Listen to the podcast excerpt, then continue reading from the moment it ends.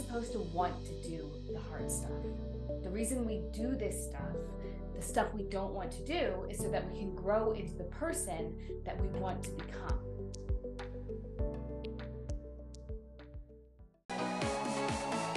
Welcome to the Together Sober podcast. I am your host, Louise Barnett, former Fortune 100 Global Sales Director turned Jay Shetty accredited life coach. Each week, we will provide you a safe space of guidance, empathy, accountability, and support, helping you to find effortless sobriety and mental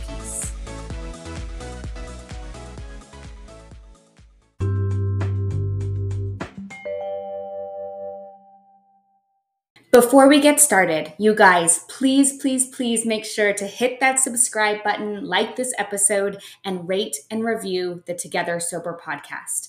This is actually the only way that we can grow organically to start impacting more and more lives to find lasting sobriety and mental peace.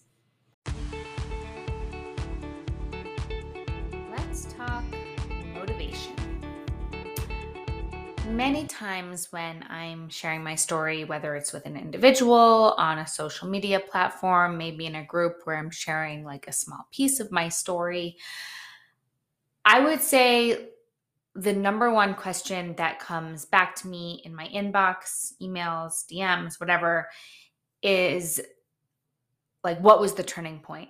How did you do it? How did you go from A to Z?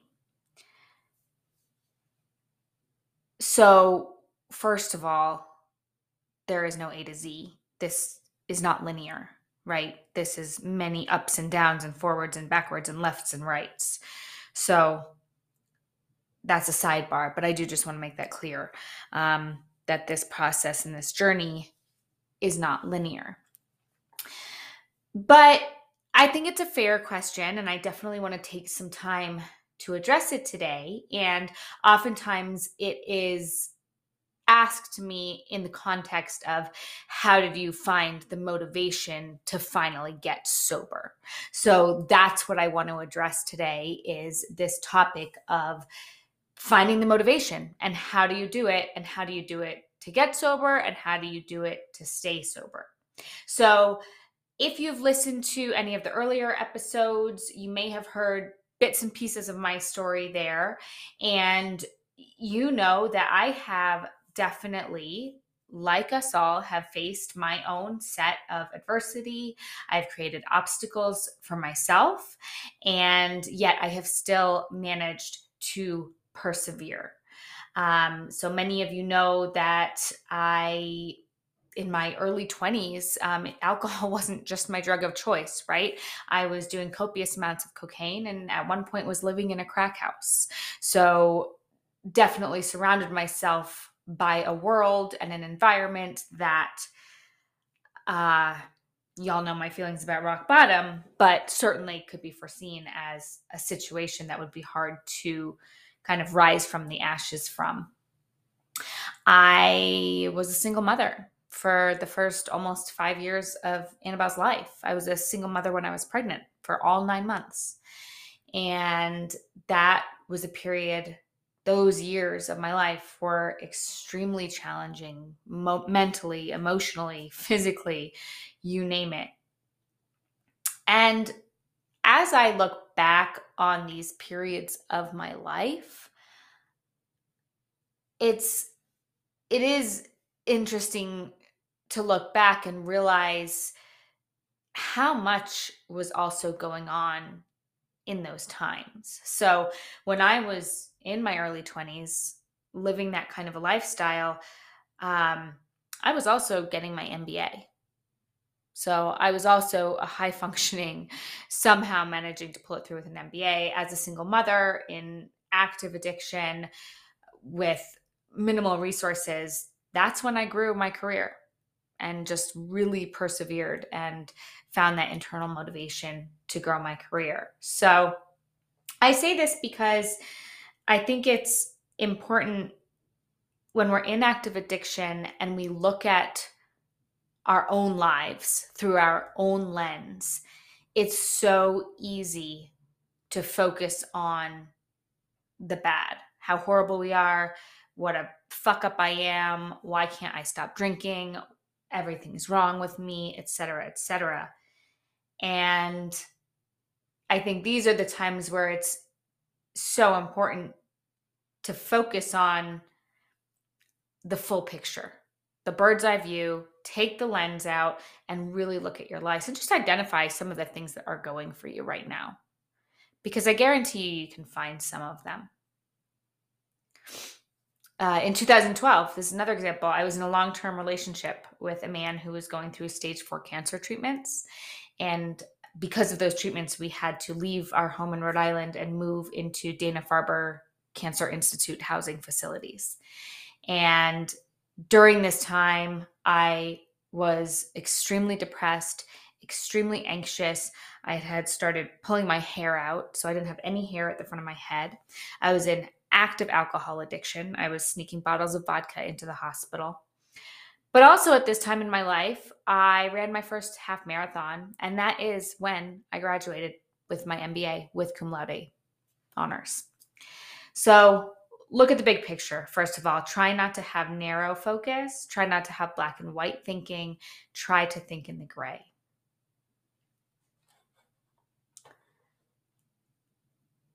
So, here's here's what I can promise you. I can promise you that not once over the past 20 years or so in any of these circumstances have I actually felt motivated. And truthfully, if I had to wait to feel motivated in any of these junctures in my life, quite frankly, this shit would have never happened. I would never be on this podcast. I would have never found my sobriety. It wouldn't have happened, point blank. So, whatever. You can change the podcast now if if you're not into this because I am sorry to disappoint you that the subject of today um, is a little bit of, of a curveball, right? Uh, motivation is never going to lead to action, and action is what leads to change. So we have to come up with a different way of looking at our lives and looking at what we want to accomplish in our lives that is outside of just simply feeling motivated. You cannot wait for motivation miraculously to come. I'm telling you right now, it's not going to come, it's not going to happen, and you're not going to get motivated. So, shut me off if you're done listening to me. But if you want to understand a more realistic approach to how you can tackle getting sober, accomplishing goals that you're working towards, that's what we're going to talk about today. And I'm going to give you four concrete realistic ways that you can get the result you're looking for, which is to take action, which is going to cause change and increase self confidence. So that's what we're going to talk about today. So, the reason we do this stuff, oftentimes in the beginning, when we set out to do it, it's not because we want to do it. It's so that we can grow into the person that we want to be. Arguably, runners, right, will claim to love running, yes, but do they love every run they set out to do? No. They're doing it so that they can grow into the person that they want to be and accomplish the goal that they've set out to accomplish half marathon, marathon, 5K, whatever it is. So, before we dive into the four realistic solutions, just take a minute to think about. If you have the ability to write it down, I love for you to be able to do that. I know if you're driving, I do not want you to do that. But just think out loud to yourself what are some of the things that you do find yourself asking for motivation for? Is it to get sober? Is it to eat healthier? Is it to lose 10 pounds? Is it to reach a fitness goal? Is it to reach a career goal? Is it to reach a relationship goal? What are the things, excuse me, that you found yourself almost like in that daydream mode, like, oh, I just wish I could be motivated to do that. Maybe it's laundry. Maybe, you know, think small, think, think simple, but just come up with a list, three to five items that you find yourself asking for motivation for.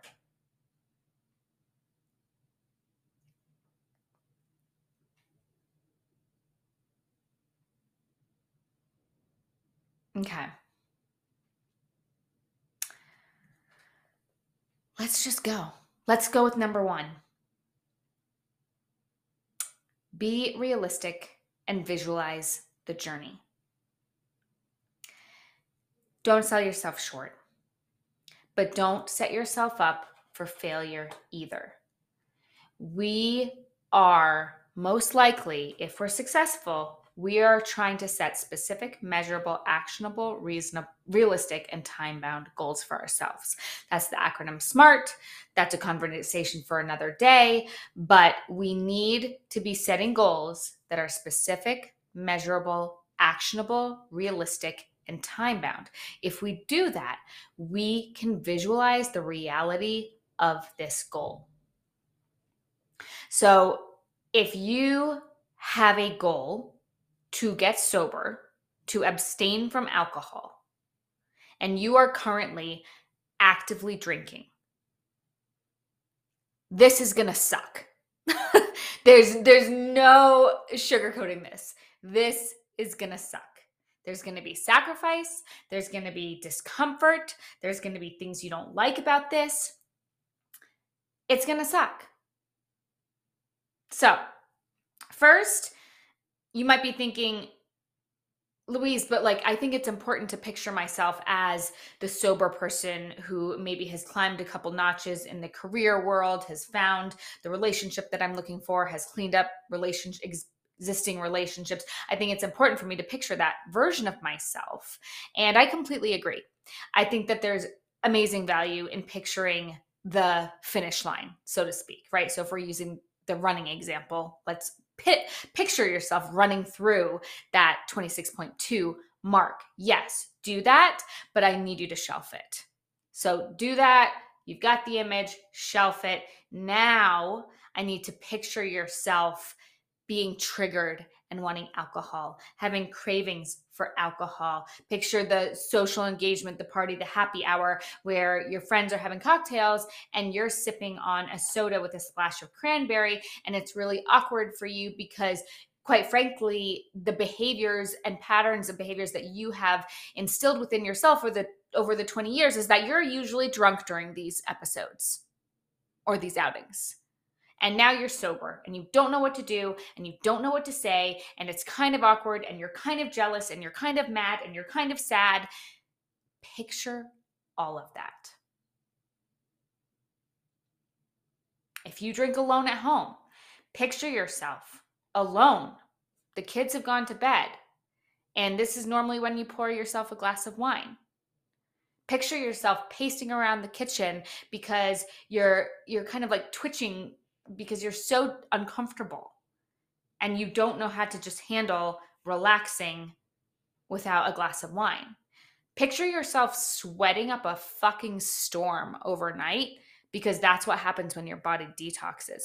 Picture yourself getting up to pee like three to six times a night because that's what your body is doing when it detoxes. Picture yourself having a headache for 14 days straight because that's what your body does when it detoxes. Picture yourself having crippling anxiety six months into your sobriety because you have numbed and mask the ability to deal with these big emotions for the majority of your adult life. Picture that. Picture all of this stuff because all of this stuff is the reality of our collective journey. And if we have proactively thought about all of this stuff ahead of time, when it comes to hit us in the face, when we least expect it, we will be prepared for it.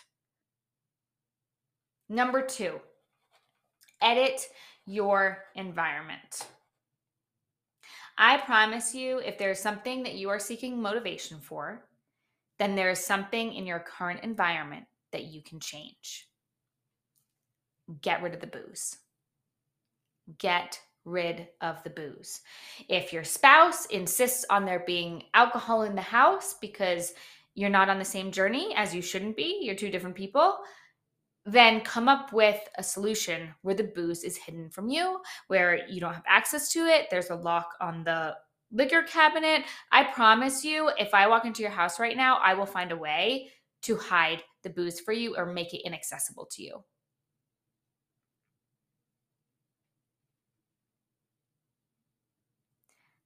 This is same of food. If you have a a fitness goal, a nutrition related goal, like throw away the junk food in your house, throw away the sugar. You want to get to the gym in the morning, or maybe you want to get to the gym after work so that you don't drink. Put your work clothes out the night before, or put them in a duffel bag and put them, you know, right next to the door. So at five o'clock, you can leave the house and go to the gym. Or maybe you're driving to work, just put it in your car, you go straight to the gym. How else can you change your environment without just stripping things away? Um, you can write affirmations for yourself, write them on the mirrors, write them on post its. Maybe you're giving yourself phone reminders that you're a badass who can accomplish anything you set your mind to.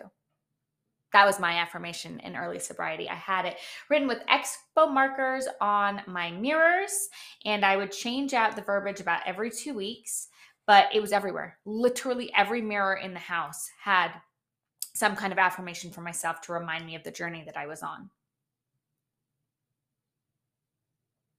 Change your commute home from work. If you are triggered to drive past the liquor store or the wine store or whatever, like, is there another route that you can take to avoid that? But anything in your environment that is supporting the thing, the very thing that you want to change, ask yourself how you can modify and adjust that. If you're going out with friends to uh, a happy hour or a dinner, what about recommending a restaurant that, you know, doesn't serve alcohol or doesn't have a big bar scene? Those are these are ways that we can change our environment. Why don't you go out for coffee instead? Go out for ice cream instead.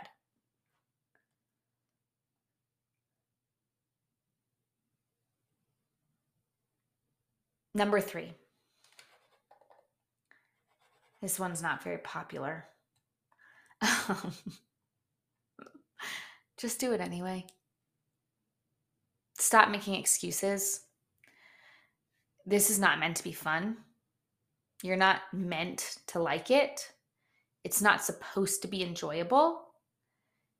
If it was all of those things, then everybody would be doing it.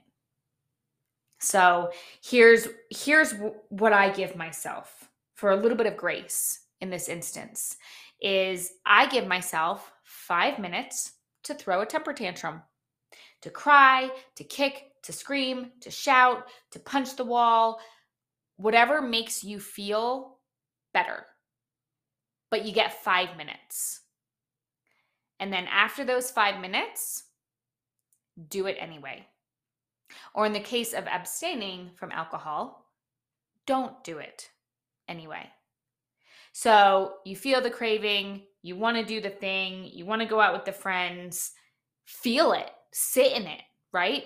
That's very common in recovery across the board. All platforms of recovery will tell you to sit in your feelings. And so I'm telling you the same thing, and I'm granting you permission to throw a temper tantrum.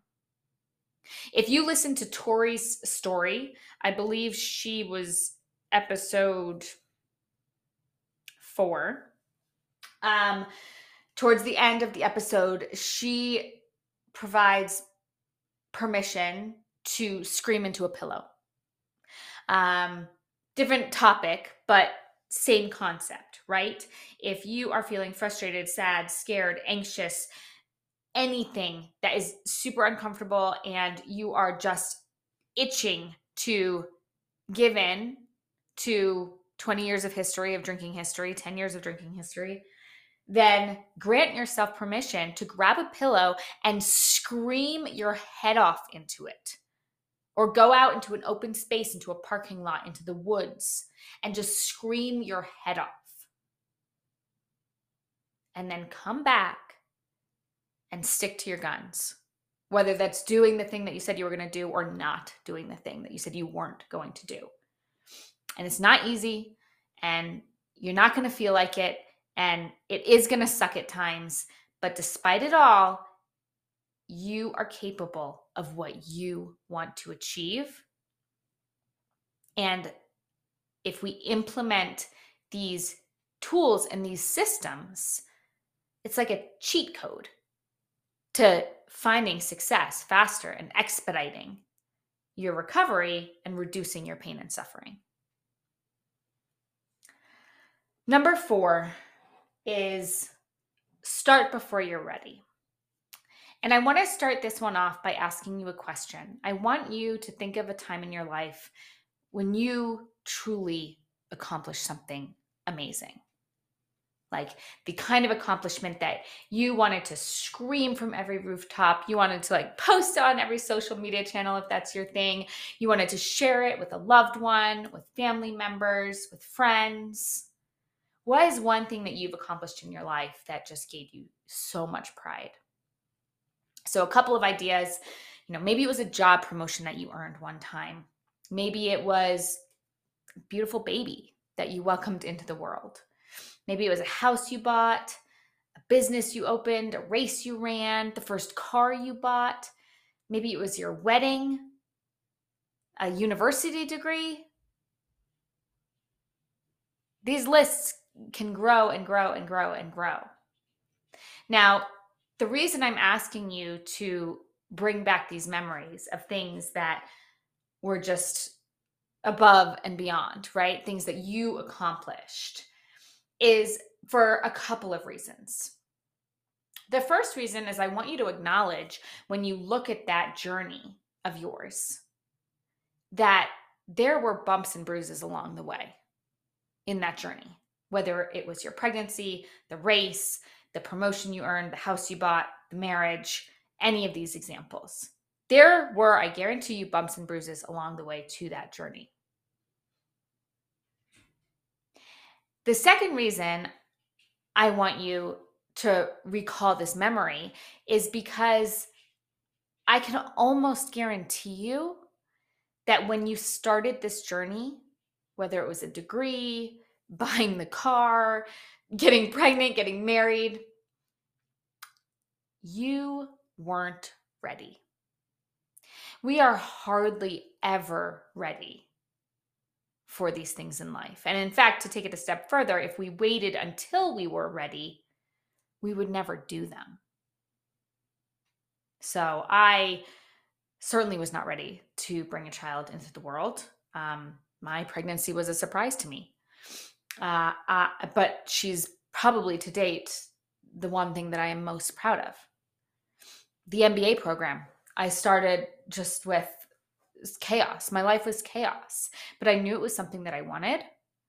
And I didn't know how I was going to do it or how I was going to finish it or achieve it. I was working full time, you know, getting an MBA um, in active addiction. And then the whole cancer thing came in to play. But I did it. And that to date is one of the things I am most proud of. When I received my life coaching certification with the Jay Shetty Certification School, I started that certification with so many questions about where that was going, why I was doing it, but I knew it felt right, so I leaned into it. And even once I started the program, I had to take a break because my physical health declined so badly that I had to just take a break and take care of myself. And then got back on the saddle, finished the certification, and to date, it is one of the things I am most proud of. So, you don't have to be ready for any of it. You're not supposed to be ready for any of it, but you are supposed to do it anyway. Now, does that mean I, I wouldn't change a thing or two about my experience for any of these accomplishments? Probably, maybe, but probably not because it's led me to be exactly where I am today. And I've learned invaluable lessons from all of them. And I can tell you with full confidence that none of these successes and accomplishments would have happened in my life if I had waited until I was ready. Absolutely not especially sobriety.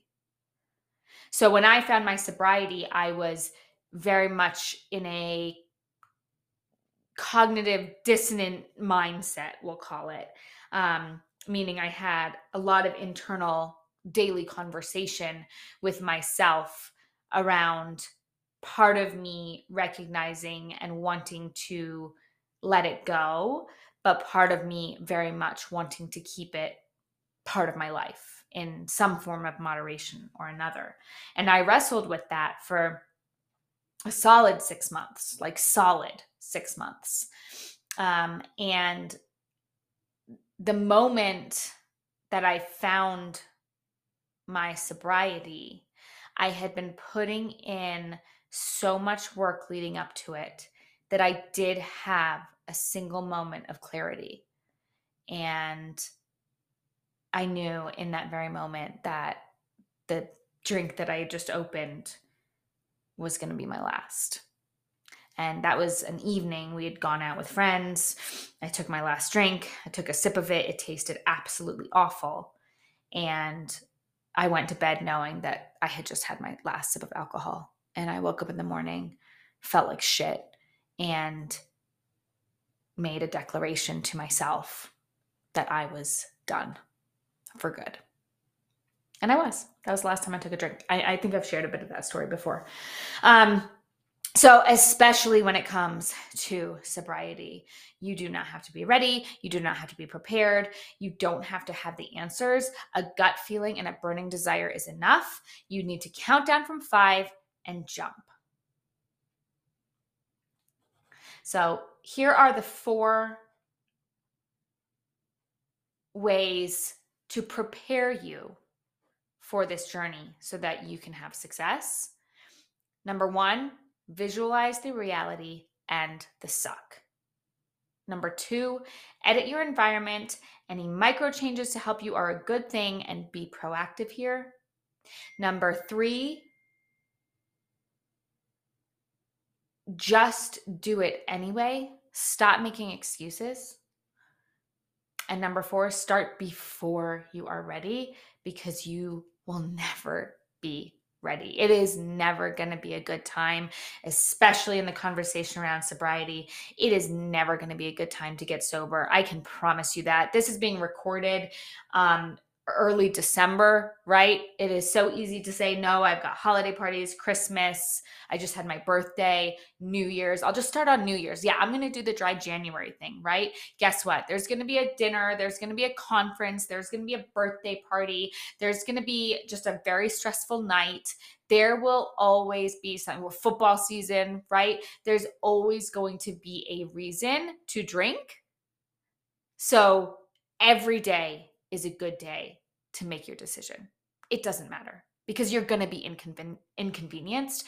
And if you visualize the reality and the suck, you will be prepared for it.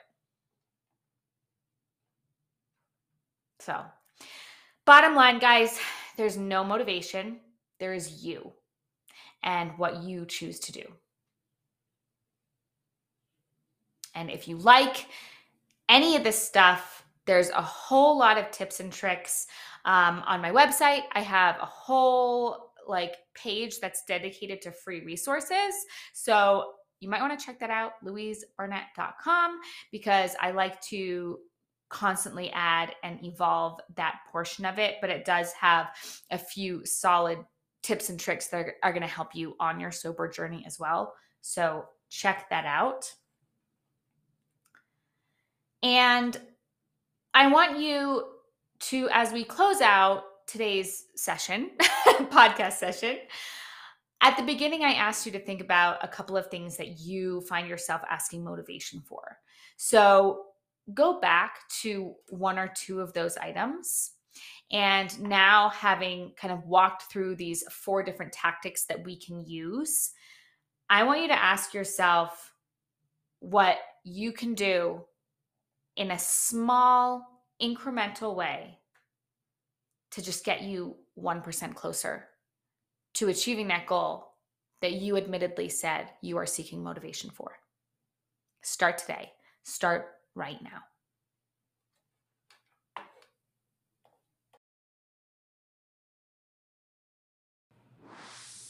Thank you so much for listening today. If you liked it, please do not forget to rate and review on Apple Podcast and or Spotify. This is the only way we can spread the mission of Together Sober to help individuals find lasting sobriety and mental peace. If you didn't like it, don't even worry about it. You're like totally fine.